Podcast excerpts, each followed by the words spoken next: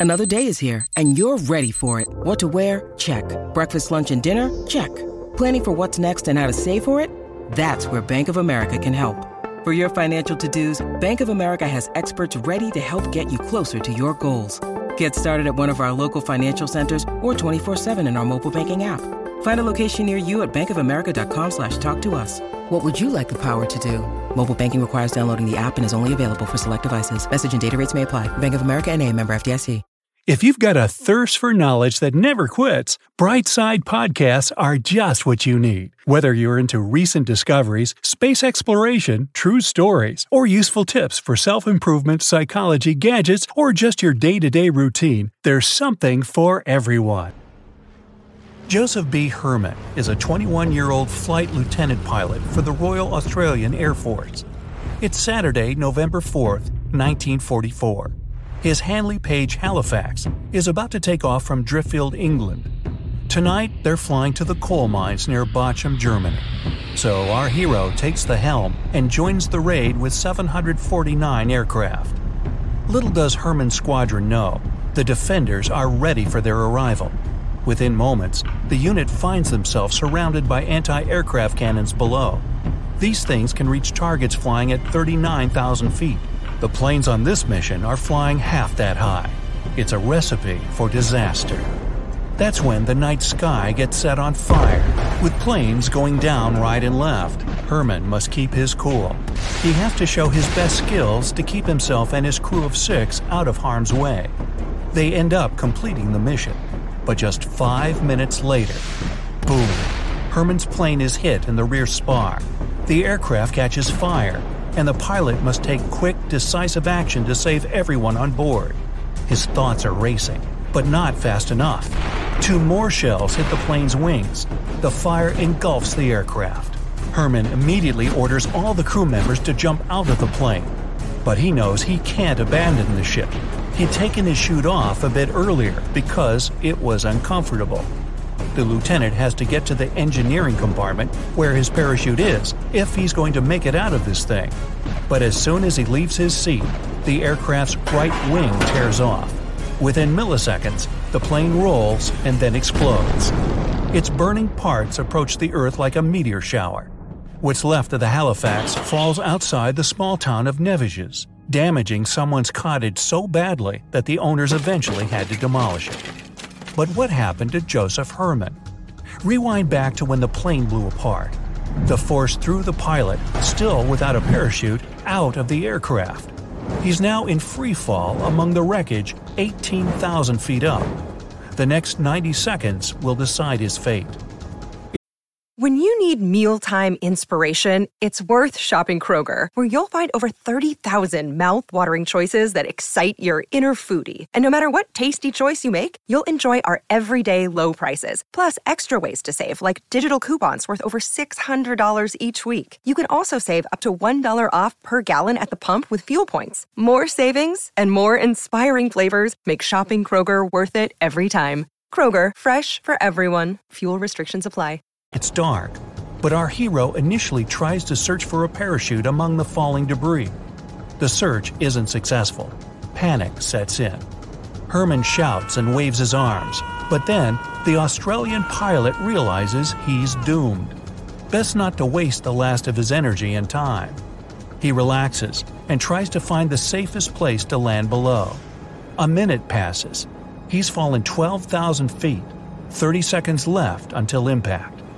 As soon as Herman reaches an altitude of 6,000 feet, what happened next can only be described as a miracle, or at least incredibly good luck. His body crashes into something. This something is different from the lifeless wreckage of the plane. The lieutenant realizes they're a person's legs. He hears a familiar voice. Hello, is someone there? It's the Halifax's mid top gunner, John Vivash. Just me, Joe, the pilot replies. The odds are astounding, but I'll get into that a bit later. For now, the men aren't out of the woods yet. That parachute wasn't made to be used by two people at the same time. With the added weight of an unexpected passenger, the two fall faster than what's safe. They approach the ground and get ready for impact. It's still a hard fall. Vivash lands on Herman's chest and injures a couple of his ribs. But they don't have time to rest or inspect the damage. They're still behind enemy lines.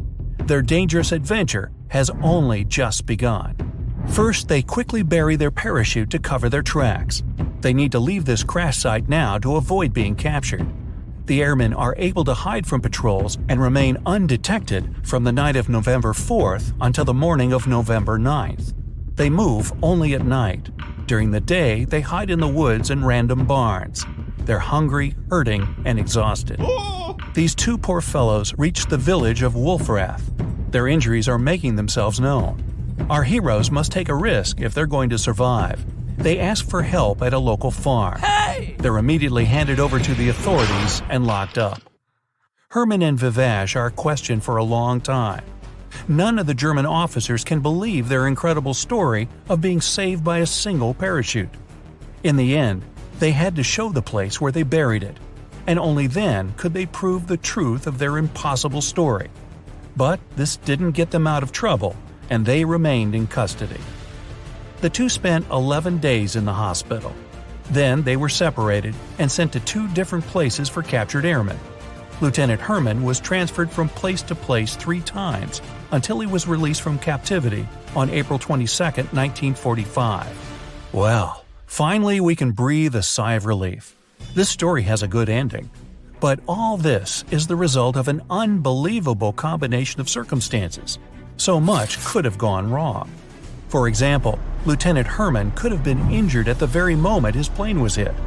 You see, those anti aircraft projectiles throw dangerous shrapnel when they explode, which could have immediately made this story a lot shorter than what it ended up being. He also wasn't knocked unconscious. If he had been out cold, he would have just bumped into Vivash's legs and kept falling, instead of grabbing onto them in an instant. And then there was this intense freefall. They were falling exactly in line with each other, yet they bailed from the plane at different times. At that moment, Vivash had happened to be in a horizontal position, allowing Herman to grab onto his legs. And Vivish had just opened his parachute the same moment Herman grabbed onto him. Any earlier, and they wouldn't have met. Or if they did, they would have collided with a huge force and probably bounced off each other like billiard balls. If Vivash had opened his chute after the already unlikely meeting, Herman wouldn't have been able to keep his grip. This number of coincidences would make anyone doubt the legitimacy of this story. Well, in February and March 2014, a group of volunteers and German archaeologists did excavations at the supposed crash site. They found about 40 parts and fragments that undoubtedly belonged to Joseph B. Herman's plane. So, 70 years later, the story turned out to be undeniably true. After the end of all the events of 1945, Lieutenant Joseph B. Herman of the RAAF lived a quiet, simple life. He became a crop duster pilot with an incredible story to tell.